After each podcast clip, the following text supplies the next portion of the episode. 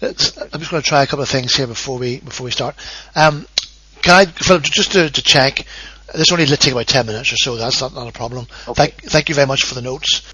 Hello, my name is Gavin Walker. You're listening to Business First Radio, and my guest today is Philip Griffith, the Associate Head of School at the School of Built Environment at the University of Ulster. Philip, you're very welcome here on Business First Radio. Thank you very much for having me. Great. Listen, Philip, let's start off by having a, a bit of a look at the new Green Deal, please. It's something that's, that seems to be being talked about a lot across the water. We don't seem to be talking about it much here. What's happening in, in our construction industry and how can we take advantage of that, please? New Green Deal was set up because the Green Deal was established in England, um, covering England and Wales, and it's now been extended to Scotland, but it didn't stretch as far as Northern Ireland because of devolved authority and this being the domain of Stormont. So the new Green Deal was established. A number of senior people were involved in it, and they set up um, structures and a goal that's excellent. The idea is that we look towards 2050, the Climate Change Act, where we have to decarbonize our built environment, our transport system, so that we can reduce our CO2 emissions down by to 20% of 1990 levels.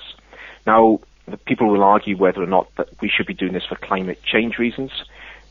I believe it's more important that we actually achieve these goals economically because our fuel, as we all know, in the, and the price of the pump is going up. If you're filling up your oil tank, you're suffering in terms of how much you're paying. It's the same thing for gas. We are going to see prices rise continuously um, from now on because the easy to get oil, the easy to get gas has gone and it's going to become more expensive for us to get it because of the technology and the engineering that we'll need to put in to protect environments. Um, the um, Gulf last year and the, the disaster that happened to BP is a good example of how much engineering is needed to actually achieve um, the recovery of the re- existing oil that we still have and not damage the environment. So you can understand that how the prices will have to rise to cover these things. So prices is going to have to rise, and so the Green Deal, in terms of making people's homes energy efficient, is going to be very important in terms of addressing things like fuel poverty and our balance of payments deficits. So you must find it very frustrating that our executive hasn't taken a hold of that and, and run with it.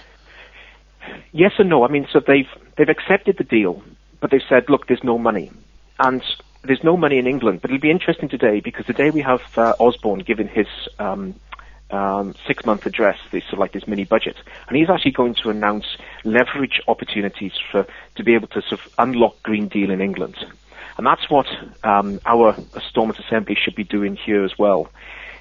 It's all right going to the government and saying we want 68 million pounds or whatever to sort of kickstart this. Stormont doesn't have that money, full stop. Private investment does have this money, and what we need to sell this as, this is going to be people investing in their homes and paying back over 25 years through their energy bills. So if somebody moves house, whoever comes into that house, they will pick up the cost of that investment.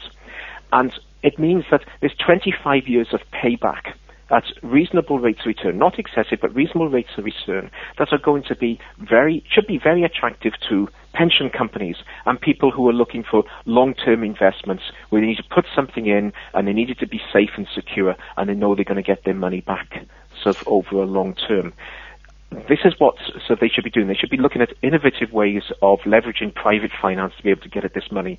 Because if we don't spend this money now, we're going to be paying more and more money out to so to Russia, to places in the Gulf, and other places like that, and more and more of our money is going to go overseas just to keep ourselves warm in the winter.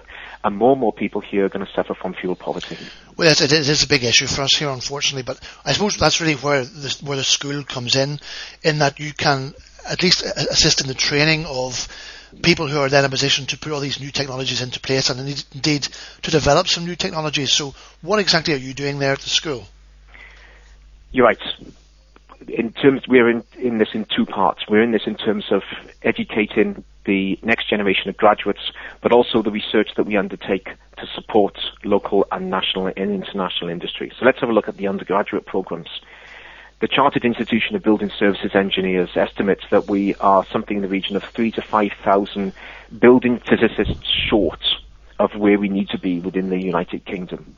Well, we run a building physics course here run, called Energy and Building Services. It's been running since uh, 1989, and it's a very successful course. This year it was awarded the National Prize for Excellence um, in, it, in terms of mechanical and electrical engineering courses across the whole of the United Kingdom. So, it's a course that very few people know about. People will maybe have heard about a chartered surveyor or a civil engineer, but people won't have heard of a building physicist and so it struggles to get people onto the course. But we do offer that course, and we get students who come on that course, and they leave here and they go into local industry, they go across the water, and they're very successful in the job that they do. And they are looking at energy efficiency in buildings, uh, green um, energy, renewable energy into buildings, and looking at how we can sort of um, make our buildings energy efficient. We also um, cover this more in our construction engineering and management program because they're the people, the graduates, the construction managers who have to oversee the quality of construction. And one of the things that we are very aware of with our research work is that we will only achieve low carbon buildings by building quality buildings. And so you need to sort of spend time when you're constructing buildings making sure that the detailing is correct, that they're airtight, that they're watertight, and that they are built as specified in the plans. And so it's important that we achieve buildings with high quality from the future. And there are other subjects as well, the civil engineering, the quantity surveying, architectural technology and management. The building physics, physics, the building physics lectures feed into these different courses and develop knowledge and skills and understanding for these engineers in these areas. Great, and, and and so it sounds and I understand that our, our school, or sorry, your school is is the largest in the UK, if that's if that's, if that's right. So we, we, we have this great big um, pool of of well educated, very knowledgeable, extremely outlooking uh, young graduates. Are, are, can we use them here? Can our local businesses take advantage of that in some way, or are they all going across the border and we're losing that, that expertise uh, away from Northern Ireland? We are losing that expertise at the moment. It is the largest school in the United Kingdom of its kind, and uh, it's the largest school within the university. At the moment, a lot of our graduates are heading to places like America and Australia, and some are heading across the water to England, uh, especially into London, which doesn't seem to have uh, suffered the effects of the recession. The recession is causing a problem here because there isn't the throughput within the industry, but the government is looking at trying to leverage across the water the Green Deal to try and kickstart the construction industry and get that going again um, through retrofitting people's homes as well as building brand new homes. They're talking about needing something in the region of uh, the equivalent of a city in terms of uh, homes in England in the next 10 years to accommodate the demand um, for homes. Um, we should be sort of trying to do something here. We could we could kickstart the economy here because the construction and agriculture are the bedrocks of the Northern Ireland economy. Agriculture sitting sort of doing seems to be sort of doing okay, and a lot of the innovation that you read about and you hear about in Northern Ireland is at the moment centred around the food industry, and that's great, and that's to be applauded. The construction industry is suffering, and if they could re-establish the construction industry here, that would certainly help galvanise the economy here and get it rolling again. But it's just how you actually free up all that money, Philip. That obviously needs to be invested into the construction industry. Uh, if, if, people aren't buying houses, so does it, all, does it all start at the very basics of, of freeing up the money for the first time buyers, and it all pushes through? Are we back to that sort of story again? Yeah, so I agree with you on that. There is a definite need for us to be building um, low cost homes, but you have some firms out there that are very good at doing this. Um, you just uh, there's a, a, firm called Tyrone Timber Frame Construction, and they produce a very low energy home whose energy bills are in the hundreds, maybe two, three hundred pounds. And that's the electricity bill for the house, including cooking and sort of uh, entertaining and lighting, etc. Yes. Um, so, and they can build that for roughly, well, last thing I heard it was maybe sort of, certainly sort of um, under seventy pound a square foot, and these companies can, there are companies that are innovative and can do that out here so we do need homes like that. We do need sort of low cost starter homes for people, but we also need um, to retrofit homes. We will still have in 2050 80% of the existing homes that we have, and we need to start looking at these and how do we retrofit them. So there's schemes such as the TSB, which is a technology board um, across the United Kingdom, and there's a scheme going on with the Grove Housing Association at the moment uh, near the Grove swimming pool in North Belfast, where they are retrofitting a, a terraced home. Now, it's a um, a research project, and so they're looking to see how much it costs to retrofit down to as low as energy bill as possible. And it's going to be very expensive to be able to do that. The research work that we do here at the university is trying to work out, well, how can we do this in stages instead of doing it in one go, and so we can build up to these things. But we could start by sort of looking at retrofitting. So the gov- program for government announced that they were going to put double glazing into social housing. That's great. That's to be applauded. Double glazing is wonderful in terms of changing people's um, amenity within the homes. It makes the house warmer. It makes the house acoustically more insulated.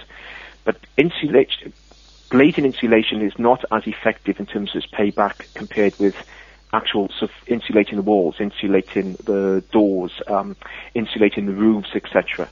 Um, and so, you know, we should be looking at externally cladding homes. Um, and we should even be asking the question whether or not we should be knocking down homes that we cannot adequately retrofit and building new homes. And these are sort of things that we should really be, we should be thinking outside the box. We should be thinking radically with regard to this.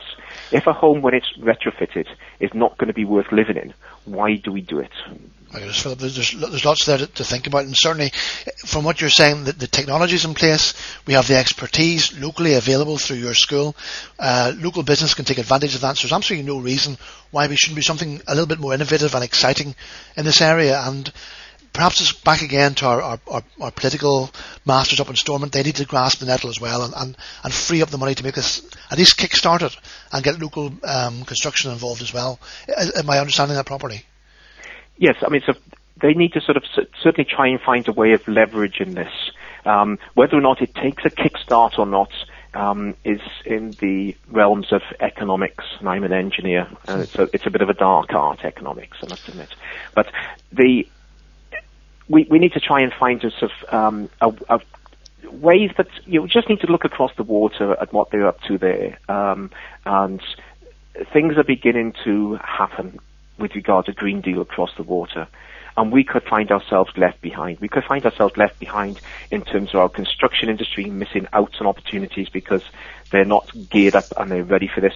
We could have a few years ago, if we got ourselves into this, we could have had our local construction industry so geared up, so well trained up, so just within Northern Ireland, that they could have been flooding across the water to take advantage of the contracts that that will soon be sort of tendered across in England. Well, and, and we just it's we just got to sort of, you know it's um, it's thinking about sort of you know how do we do these things. It's all right trying to bring in overseas business, but overseas business takes the profits away from Northern Ireland. We need to invest in the local companies where the profits stay in Northern Ireland. Well, Phil, I think you've, you've, you've laid down the gauntlet. The, the, the, conversation should be, should be well heated up by now, I think, and, and it's certainly an area that we, we need to look at a lot more closely. But let me thank you very much for joining us here in Business First, and we'll try and find some way to develop this, this conversation a bit more, both in our podcast and also the magazine. So perhaps we'll do more of that in the future. And Philip Griffith, Associate Head of School at the School of Built Environment at University of Ulster, very many thanks for joining us today. Thank you very much, Kevin.